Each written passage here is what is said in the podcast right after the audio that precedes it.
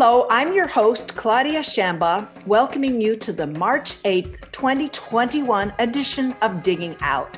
This program has gotten us past November 3rd, December 3rd, January 6th, January 20th, to where we are as we clear the debris from the last 4 days, 4 weeks, 4 years, 4 centuries, and beyond.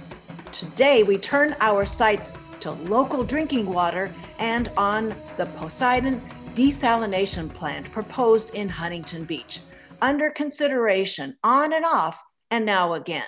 And now considering the merits of this massive infrastructure investment is Andrea León-Grossmann, Climate Action Director of Azul, advancing environmental justice as climate change is being tackled in all sectors on all levels. A leading environmental justice advocate in California, she was previously with the Food and Water Watch. She comes to us today from Los Angeles. Welcome to Digging Out and back to Radio KUCI, Andrea León-Grossmann. Thank you so much, Claudia. Thank you for having me.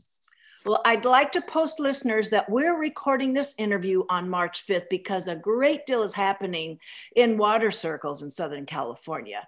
Well, recently, at a clinic, I was watching some shelter porn, you know, the home design shows. And I was thinking about preparing for the show and I thought, we're missing infrastructure porn where consumers could learn to drool or they can geek out over immense water treatment plants, highways, bridges, rail, the good ones and the bad ones. Well, maybe we can get there with the listeners today covering the Poseidon desalination plant. Decades into a multiple of jurisdiction reviews with a few kickstarts since its original proposal was submitted in 1999. And I want to give a nod to Bettina Boxall's recent article in the Los Angeles Times as Andrea will map out a considerable bump in the review process that occurred actually at the beginning of the pandemic last March. But let's first talk, Andrea, who benefits from the Poseidon project as it now stands, as it pencils out? Who are the winners? Who are the losers? Well, the winner most than anyone is basically Wall Street investors and Brookfield. And Brookfield is the parent company of Poseidon. That's a foreign corporation that is basically looking to get this approved as soon as possible and by any means possible. And the losers is basically the rest of us, because this is a plant that we just don't need, that is going to contribute to climate change, and that they basically want to have operational for half a century. So the rest of us, that means there's ratepayers, there's people that are paying off the bonds that are obligated in massive projects of this size. That means taxpayers. The rest of us, am I missing anybody? So basically it's everyone. I mean, right now, Poseidon sought $585 million in terms of a WIFIA EPA loan that is forgivable. So that means every American in the country. And they want more public money. And that means a $400 million subsidy for Metropolitan Water District. So that means the whole region in Southern California. And they want a $1.1 billion allocation from CDLAC. And that's, again, money from the state of California. So just break down CDLAC for all of us. CDLAC is the California Debt Limit Allocation Committee. So they're reviewing expenditures, investments throughout the state. So they basically want to build a $1.4 billion plant with public money. They're actually soliciting $2 billion to build a $1.4 billion plant. There's like the Met subsidy, but the bigger one is the $1.1 billion that comes from affordable housing from CDLAC. Yeah. And Fiona Ma is in charge of that. And she said that she's going to consider that for the 2022 allocation. And what is really tragic about that is not only that 1.1 billion, which is over a quarter of the money, the total allocation will go to something like this to privatize water. But for every dollar that California spends on affordable housing, the feds give us 80 cents. So 80 cents on the dollar is pretty darn good. But if it doesn't go to affordable housing, we get nothing. So Fiona Ma, we know where she's going to go. It's like a Democratic Party thing, you know? Yeah. But again, if we put pressure and if you see, I mean, if you come to LA, it's heartbreaking. I've never seen so many people who are unhoused. Are you going to really take a quarter of all the bond allocation. These are tax-exempt bonds to privatize water instead of building affordable housing. It's not only $1.1 billion that we would be missing out on, but almost $2 billion if you count the 80 cents on the dollar that we could get from the Fed. Right. Missing out for affordable housing to build a stupid desal plant that is going to privatize water. And the other thing is that after the 50-year take-or-pay contract, they will hand it over to California. And they're trying to paint it as like, oh, they're so kind that they will hand it over to us. But it's the same thing. And my analogy is like, imagine that I just drop a clunker on each driveway in Orange County and then I can tell you, you have to dispose of it. Yeah, and that includes towing it. Yeah. So And it's very likely that if this thing gets built, which I hope it doesn't, Brookfield will sell it almost immediately, just like they did Carlsbad. They sold it to Aberdeen. So now we know that the Carlsbad desalination project, it's operating to some extent. If you could talk to what lessons, environmental and financial, have been learned from Carlsbad to the south of us. So it's very clear that once a Poseidon desalination plant goes online, the water costs just keep going up. If you look at operation costs from 2016 to 2019, every year the cost goes up. It's similar to a car. Once you get it, it doesn't get more efficient. With time, it gets less efficient. And that's the case with Carlsbad. Poseidon also claims that this is the only climate resilient way to get water. And that's also not true. What we had last year in April were 2 weeks of red tides, the algae bloom that we had, where a lot of organisms were glowing in the dark. And that caused the plant to shut down. And we know that with a warmer climate, we're going to get more of those incidents. So that's not going to make the plant be more reliable. But that's when there is the bloom occurring, but the environmental consequences of a desalination plant are pretty extensive. And that's important when we get to the mitigation element of the Poseidon proposed project, Huntington Beach. What are those environmental shortcomings, Andrea? So to start, we have a lot of marine mortality at the intakes. Those type of plants suck up all kinds of small microorganisms and small animals, basically, through those intakes. We can only desal half of the water that we get, and the other half is this thick brine that is usually warm, and they dump back into the ocean along with other chemicals. So that kills other marine life. So if we're talking about a 50-year of doing that, we're talking massive dead zones in the ocean.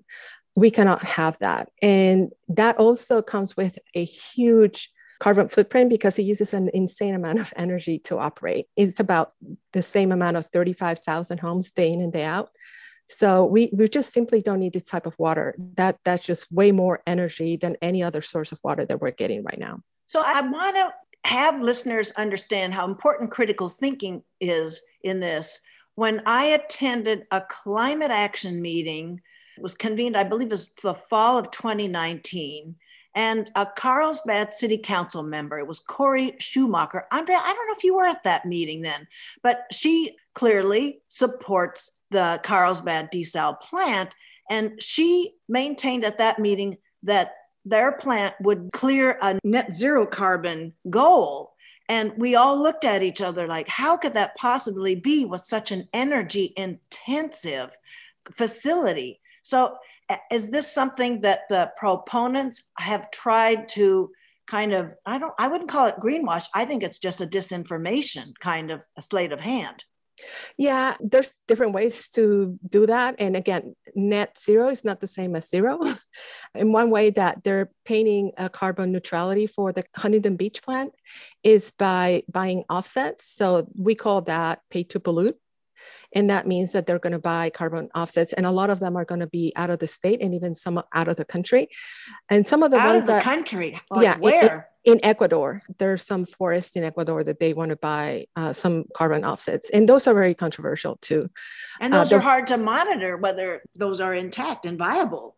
That's one of the issues that we have. But even the ones that are here in the States, those are very controversial as well, because some of the ones that they're tackling counting on for these so-called carbon offset are also, we deem them as dirty, like biomass and biogas. Biomass is basically burning wood chips or other type of just biological, yeah, exactly, agricultural waste, right? Exactly.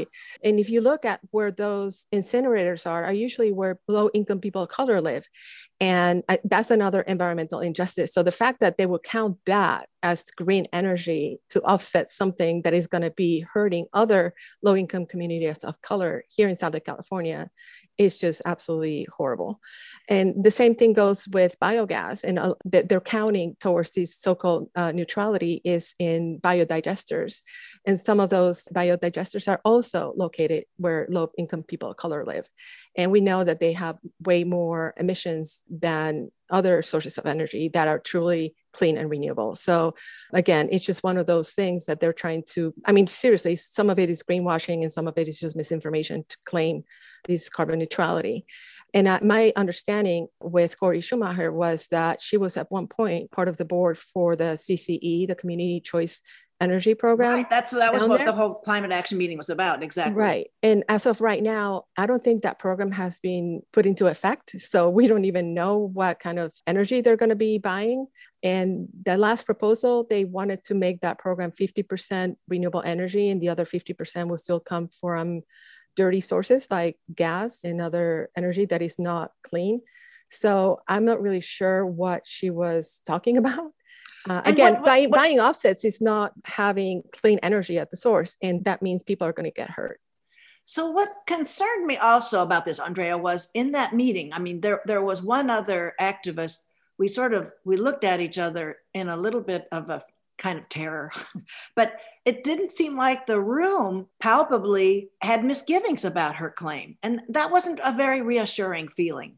Well, yeah. And again, once people start talking about clean, renewable energy, there's a lot of nuance in that, because again, there's a lot of corporate interest in there that they're using these type of falsehoods to promote dirty projects like Poseidon. And that's unfortunate, because a lot of people don't understand some of these dirty sources like biomass and biogas and how they hurt other communities, and why we really do not need to be embracing carbon offsets or any kind of carbon trading schemes that Wall Street tends to embrace to basically greenwash the projects. For those of you who've just joined us, my guest on Digging Out is Andrea León-Grossmann, Climate Action Director for Azul, talking about the Poseidon, the desalination water treatment facility proposed in Huntington Beach. And she's putting hearings and public comment deadlines on everyone's radars and everyone's calendars. We're recording this March 5th, 2021. So you were talking about there's a time frame now. With this massive infrastructure investment, it's for Carlsbad, it's a 30-year lock-in, but the Poseidon applicants, as they are called, they're aiming for like a 50-year lock-in. That's right. They want a 50-year take-or-pay contract, and that means that it just rains every day in January and February. Or conservation steps up. Exactly, which actually right now we have storage at an all-time high, and we have demand at an all-time low, 40-year low actually. So 40-year low, wow. Yes. So right now we simply don't need this type of infrastructure. A lot of people ask me, well, look at Israel, they're doing it. And yes, they are. But if you look at their consumption per capita, you're talking about 50 gallons per person per day. While here in Southern California, we're using about 3 times as much. So we know that we can do a lot better in terms of conservation, and that pays immediately when we do that. And it's not just conservation, but it's efficiency. Like, how can we adopt technology that allows us to use water in a more efficient way? Well, yes. And Andrea, I want to when you're talking about comparing Israel, that's not just, it's avocados and oranges, not even apples and oranges, that their water management practices are way like generations ahead of ours. So it's not a fair comparison. No, it's not.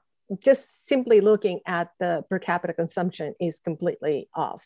So I usually tell people, once we get our consumption at 1/3 of what we have right now, come back and talk to me about that. And there's another environmental piece I would like you to talk about is the vulnerability of the Poseidon project as proposed on the Huntington Beach shore, what the sea level rise would mean for its vulnerability. Well, there's a few issues that really haven't been addressed in the way that a project like of this magnitude, the deep analysis that we need, hasn't been really executed. like not only sea level rise, which is a big issue, and then we know that we can get up to, I think the worst case scenario is about 10 feet of sea level rise. That's one of the issues. We also have the Newport seismic fault that could also render a facility like these basically useless. And the other thing that this plant has that Carlsbad doesn't is offshore drilling. One of the things that we saw that places like the Middle East have that rely on desalinated water is that they have high security at their offshore drilling sites, because if they have a spill, basically their supply of water gets shut off. So we know that we've had many spills here in Southern California, one not too long ago in Santa Barbara, and some of that oil made it all the way to Orange County. So we have offshore drilling in Long Beach, in Seal Beach, and in Huntington Beach, and all that oil can make it because of the current to where this plant is planned. Andrea, another hazard just occurs to me is we have some shipping lanes that are really getting jammed up right now, that the pandemic has created a little bit of a stall in the port facilities. So we've got a lot of super tankers out there. A super tanker, some kind of a spill that could occur, that could also create a problem with the desal plant. Yeah, that's correct. That's yes, not, yeah. We need a thorough analysis. And that's not in there yet. Nobody's talking about the offshore shipping. Oh, wow. So let's map out the time frame. It's really important. I want everybody to pencils down on your tablets, folks, and keep track of where Andrea is going to lead us from the pivotal beginning of a process coming off the rails, so to speak, with the March suspension of the Brown Act that the governor succeeded in doing to perhaps accommodate his need to respond to the pandemic emergency. But that Brown Act affects all kinds of communications and meeting requirements of all its elected and appointed officials, correct? Yes. So the Brown Act is still in place, but it was gutted. And for those who don't know what the Brown Act is, it was put in place to have more transparency in government and to ensure public participation.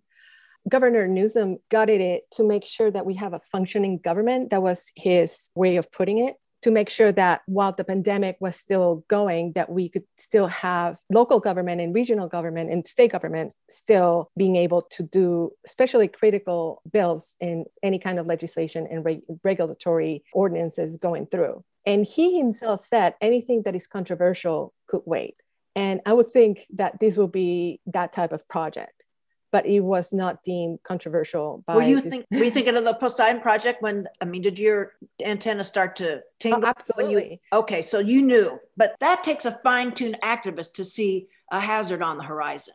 And that was part of the problem. When we see that this gets gutted, and I know that it was not just the Regional Water Board, there's other entities that I've seen taking a hit. And when public participation takes a hit and transparency takes a hit in government, the ones with the leg up are the corporations. And this is basically what has happened over the last year. So the first meeting that we had, the first hearing for Poseidon with the Regional Water Board was a 12-hour Zoom meeting.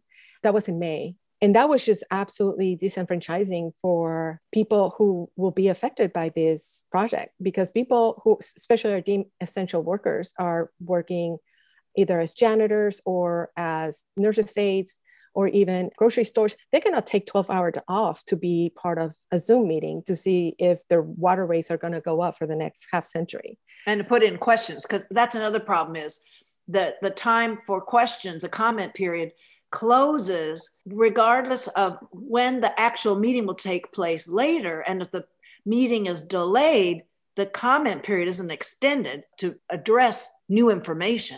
Well, not only that, but then we were also asking the board if they would take comments before or after this hearing. Yes. And they declined. They said, no, if they want to be listened to, they have to participate in this meeting. And unfortunately, I don't know exactly how or why it happened, but most supporters were basically allowed to go first to speak up. And most people opposing the plan went later. So even though we did our best to recruit people to ensure that they were able to tell the board what they thought about this project, we lost about 50% of the people we recruited. So it was really devastating. And again, it's just another way of disenfranchising those who are going to be affected by this project. And there's, everybody's having Zoom meetings. So it's like, if anybody even could spend some time in Zoom meetings, I mean, it's just, there's a Zoom meeting budget, even if you even have a budget to go to any Zoom meeting. So, because, and there were so many kinds of forums for people to watch. So the bandwidth was already filling up with dealing with an understanding of how to manage the pandemic. So this was a huge demand and a level of sophistication that was an additional level of demand on public that has skin in this whole game. Right. And at the same time, we had word that some, I think a school was shutting down in Huntington Beach. That was one of the ones that was serving one of the parts of Orange County with underserved communities. And those communities have very little access to iPads and computers. And is that Oak Village area? Yeah, yes. Okay. So that was a part of the problem, that even if they were able to join by phone, I mean, are you going to be on a phone line for 12 hours? And they were explaining things on the screen about, you know, how this plant is going to operate. And there's a lot of technical information that is hard to understand, even for some of us, in sure. terms of how they're making this sausage in a way. And I mean, for someone who is just part of the community in terms of not being acquainted with all these legalese and technical stuff. I mean, engineering, yeah, right. Absolutely, yeah. So again, it's just one of those things that it was completely unfair for a lot of people who especially going to be paying the steepest price if this plant goes through. So that was the May meeting. Correct. And then, so we're moving along with your time frame, and I'm hoping there's a way I can post that. There's a tremendous graphic you put together. And if a picture's worth 1,000 words, this is a 10,000 word document. So is July then the next stop along the way here with that next round of long meetings before? And I'm going to- So after that meeting- Santa Ana Regional Water Quality Control Board for people to check out. So they wanted to have the next hearing. And by then they decided that instead of having a 12-hour Zoom meeting, they were going to have meetings throughout 3 days, and they could hear from other folks or more folks, so they could make the hearing a bit more fair. So during those meetings, we later found out that things were happening behind the screen that we did not know about. Just for context, different boards and different commissions have different rules. One of the rules with the Regional Water Board is that I cannot just like call right now one of the board members and say, have you thought about the human right to water in the context of Poseidon? That's illegal. That's what is called ex parte. That's an ex parte meeting in terms of me having a private conversation with a board member. The only way I can have a conversation, well, not even a conversation, I can have my thoughts expressed before a board member is during public comment. That's the only way I can address a board member. And that goes either for me or any elected official or anyone. It doesn't matter who you are. So what we found out is that, and we just found out this a few weeks ago, was that in that July and August meeting, the Newsom administration basically contacted 3 of the board members to talk about, you know, how these proceedings were going and in relationship to the water portfolio and Poseidon. So may I use a terrible sports analogy? So the pitching coach up in the box is sending a memo down to the players on the field. Yes.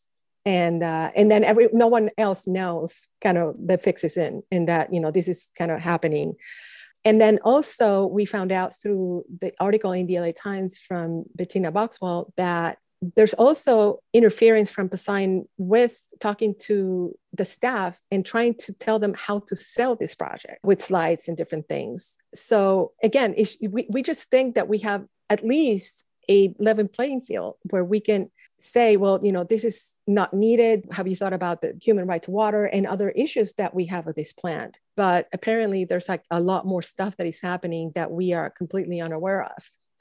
That is happening that we as a public and as a community do not have access to. We cannot go to the staff and tell them, this is what you should really be considering. We don't have that access, and we don't have access to the board members with whom the administration spoke. So that is really another whole issue, not only in terms of corruption, but also of inequity.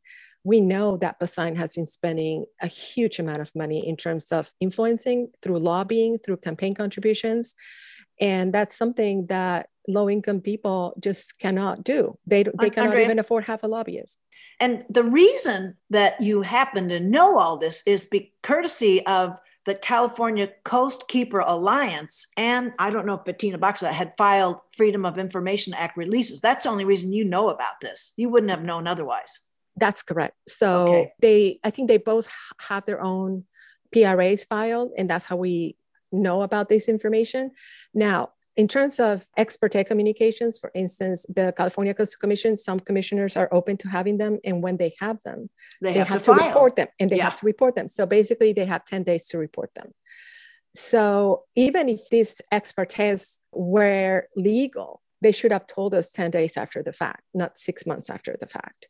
So the fact that, you know, this is coming to light is really disturbing. We think that, you know, this whole process has been rigged and tainted, and everyone who has been involved in terms of the board members, you know, I think the minimum thing that needs to be done is for them to recuse themselves from the vote. So now we know that, you know, there's a lot of stuff happening behind the scene. We now as a community don't have access to that. Not only in terms of us being able to go to the staff and say, you know, you should consider equity, you should consider the human right to water. And we also know that Poseidon has a tremendous amount of money to influence decision makers and to influence the governor. They have hired an army of lobbyists. And in terms of equity, we know low-income people cannot even hire half a lobbyist. So the offense I took with the governor's French Laundry dinner that piqued me at the most was who was present at the dinner, who had access to the governor for that dinner. I actually am more concerned about that, as concerned about that as I am about the optics that were totally, totally off, tone deaf. But talk a little bit about there's the Medical Association lobbyist, but talk about the lobbyist whose client is Poseidon, who's present at the French Laundry dinner.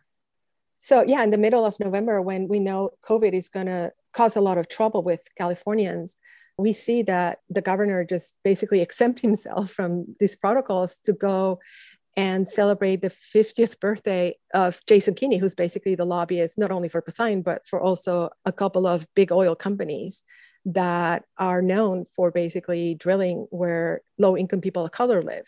So we know that he's willing to put aside his safety to ensure that, you know, he celebrates with a lobbyist who also is a close friend and an advisor.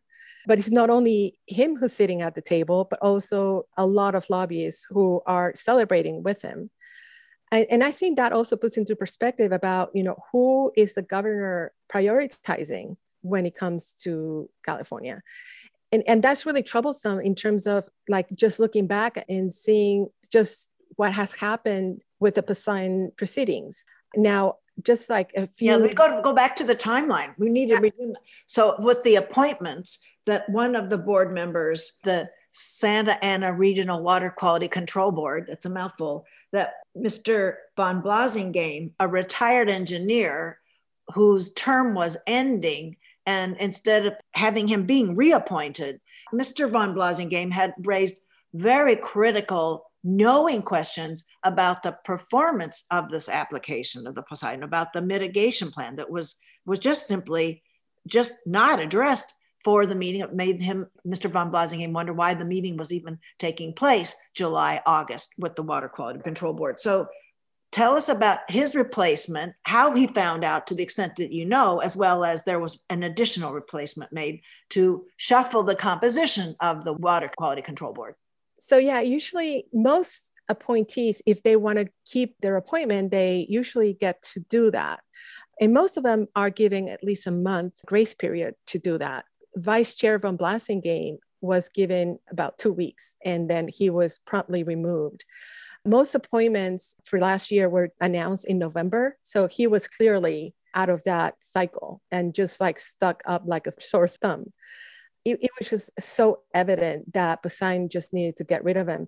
And he was no environmentalist. Like you said, he's an engineer who was just asking common sense questions. Do we really need this plant right now? Can it be smaller? Does it need to be at this specific location? As a business person, as an engineer, he had just a lot of questions that would benefit the public. And we did write a letter to the governor a month before his term was up, just a group of environmental justice and environmental groups asking the governor to please keep him in place. And to our knowledge, Vice Chair Von Blasengame was not given a reason why he was taken off the board. So I think that was very telling in terms of how that happened. And I don't know exactly how he was notified. We just know that Letitia Clark was appointed. And what we do know is that— She is a member of the Tustin City Council. She was reelected. I think now she's the mayor of Tustin. And what we do know is that she had met with the head of the building trades in April. So we don't know whether she met with him to discuss his appointment or to be vetted. We just know that it's likely that things were put in motion since then. So it's one of those things that now that we know that, you know, calls were remade, that all this money has been spent in lobbying, and that even the staff was trying to be persuaded by Poseidon to push this plan and even talking points on how to sell it. It's just very disheartening. And we know that low-income people in Orange County are going to be affected by this project and have been disenfranchised by the whole proceedings, especially last year. It's very troublesome. Well, it's gotten worse with their housing circumstances, that with rent during a pandemic, with job stability. I mean, all these things, and then you're going to get a water bill. Well, not only that, we in California already have over $1 billion in water debt, and that's just going to keep growing. And if we really set our priorities right and we really value the human right to water, we would put that money to ensure that no one loses the access to water instead of building a boondoggle that will benefit a foreign corporation. So Andrea, as we close here, there is a great deal to break down all the way, but if we could, in a sort of a shorter stroke, if we could talk about, have you finished addressing whether the Brown Act, if there are ways to roll back its protections for some modicum, some improvement of transparency, and who folks should be contacting while the Poseidon application is hurtling through a approval space, including before the California Coastal Commission, which there may be even a sleight of hand about not having the California Coastal Commission look at this. So what will happen with the Brown Act in your best guess? And who should folks be contacting now? So right now, there's two requests for written public comment before the Regional Water Board. One is for the ex parte communication, and the other one is for the permit. And by the way, Poseidon is also going to present their own permit because they don't like the permit that they have from the staff. They don't want to start mitigating the day they start polluting or discharging, basically what they did with Carlsbad. So we really need to be paying attention to that. After that, that will be the California Coastal Commission. And we really can start talking to them right now, be giving general public comment. The commissioners. Yeah, okay, and loading them up. Everything is by Zoom. So we just need to tell them this is a type of project that is going to hurt communities, it's going to hurt the climate, it's going to contribute to climate change, and it's not going to do absolutely nothing for the human right to water. So that's another agency that we can tackle. We really need to let Governor Newsom, that the meddling is not okay, that he needs to put Californians above his friends and lobbyists. And more than anything, that, again, protecting the human right to water should be number one, and reinstating the Brown Act as it was and making it stronger. We really need to put Californians first. The fact that right now the corporations have a leg up is just not acceptable. The pandemic is not where we were a year ago in terms of how we are going to be vaccinating folks. I mean, the governor is honestly talking about equity, and we should hold him accountable.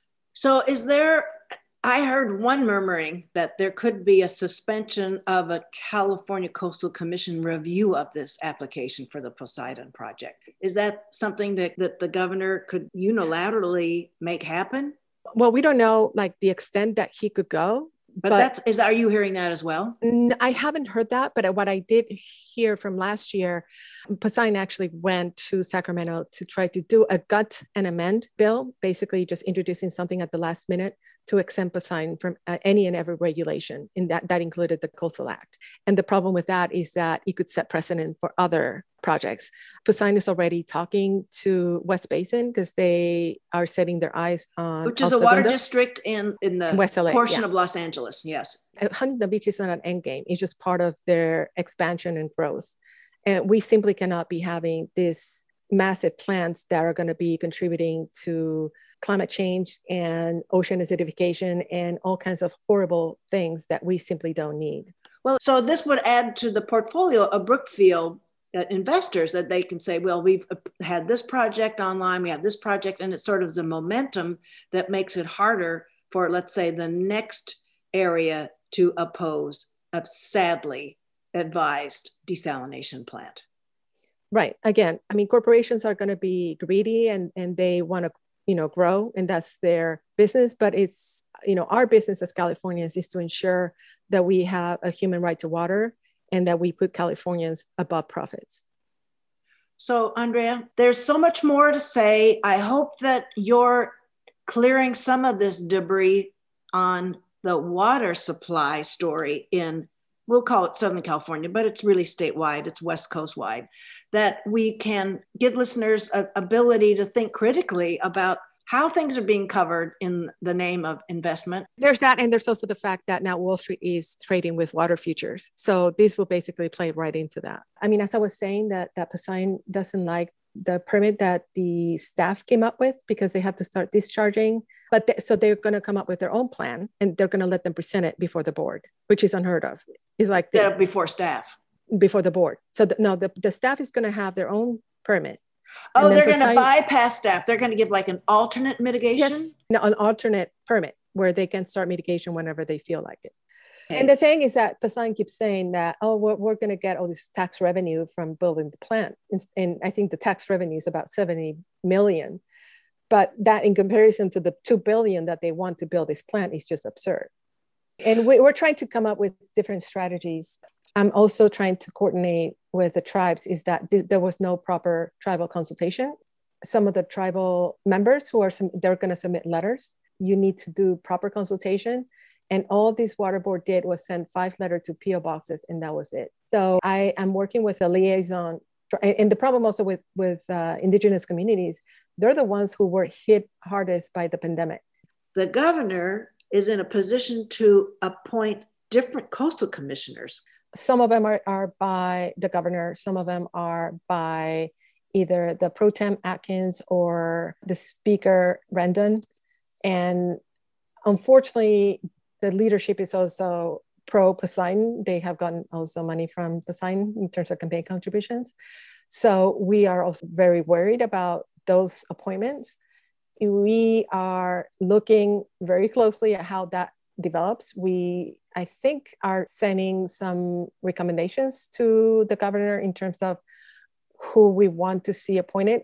It's not just Poseidon that we are worried about, like the whole Coastal Act and how we're going to make sure that gets enforced and respected. Because right now we know that at every turn, you know, there's a lot of business-friendly regulators, and, or as we call it, capture regulators. So we really need to make sure that we appoint people that are going to make sure that also the environmental justice policy gets enforced. So Andrea, how do listeners, though, follow what the governor's review? I mean, it's the governor's and the state senate and the state assembly. So how can that be followed? What's a reliable source there for that? That gets a little bit more tricky because I don't think he really, you know, does like a whole. That's not a process that is very, very transparent in terms of how, like, who picks whom, like whether it's the governor, the pro tem, or the speaker. They need to review like the applications, or, you know, whomever wants to be appointed. Usually you're able to send in an application if you want to be appointed, not only to the Coastal Commission, but usually any commission or board. And they're supposed to review your qualifications along with other factors. In some cases, the appointment needs to be from someone who's an elected official. Sometimes it's a member of the public. So there's different things that go into that. And then the governor needs to make a decision. But again, there's a lot of things that are happening, again, behind the scenes that it's, I don't think it's fair for Californians. No, it's not. So Andrea, can we though, is there a relationship we cultivate with our assembly and state senators that we can say, as a constituent, I am requesting an update on what you're aware of is going to be the California Coastal Commission appointment coming out of your chamber. Is that another relationship to build? That's a way to do it. And I know, like, my own assembly member, now Senator Cindy Kamlager, had her own town hall about 6 months ago about appointments and how to get them. And that's also how I know some of this nuance. But it's really interesting how to do that. And I think everyone really should be reaching out to their own legislators and say, you really need to have a town hall like this to see how this works and how the process can be even more transparent. At the state level, to make it, you know, as we emerge from the pandemic, how can we make it more equitable? AB 339 is a bill to expand access to government meetings at every level. So that means city council, that means state, that means regional. So basically what they want to do is to ensure that people really have access to the government. And I think what we really need to do is to ensure that as we emerge from the pandemic, that a lot of the Zoom meetings or WebEx or whatever they're using stay in place, so that and are recorded, and that's an archive that's accessible. Okay, that's one thing, and that we can also go in public, because one of the things that happens with technology is that they can cut you off and do all kinds of shenanigans, or just pretend that you never logged in or whatever. So there's a lot of censorship happening.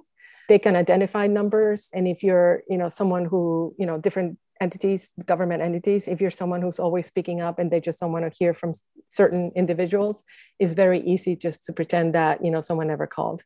So when you're in person, it's a lot harder to pretend that you were not there. So when people are showing up, I think it's important that we have different ways of participating in government, especially since we have the technology now. And if we have an in-person meeting, I think the more access we have, is the more transparent it will be. Well, you know what is the shorthand for this AB 339 is the Don't Mute Me bill. There you go.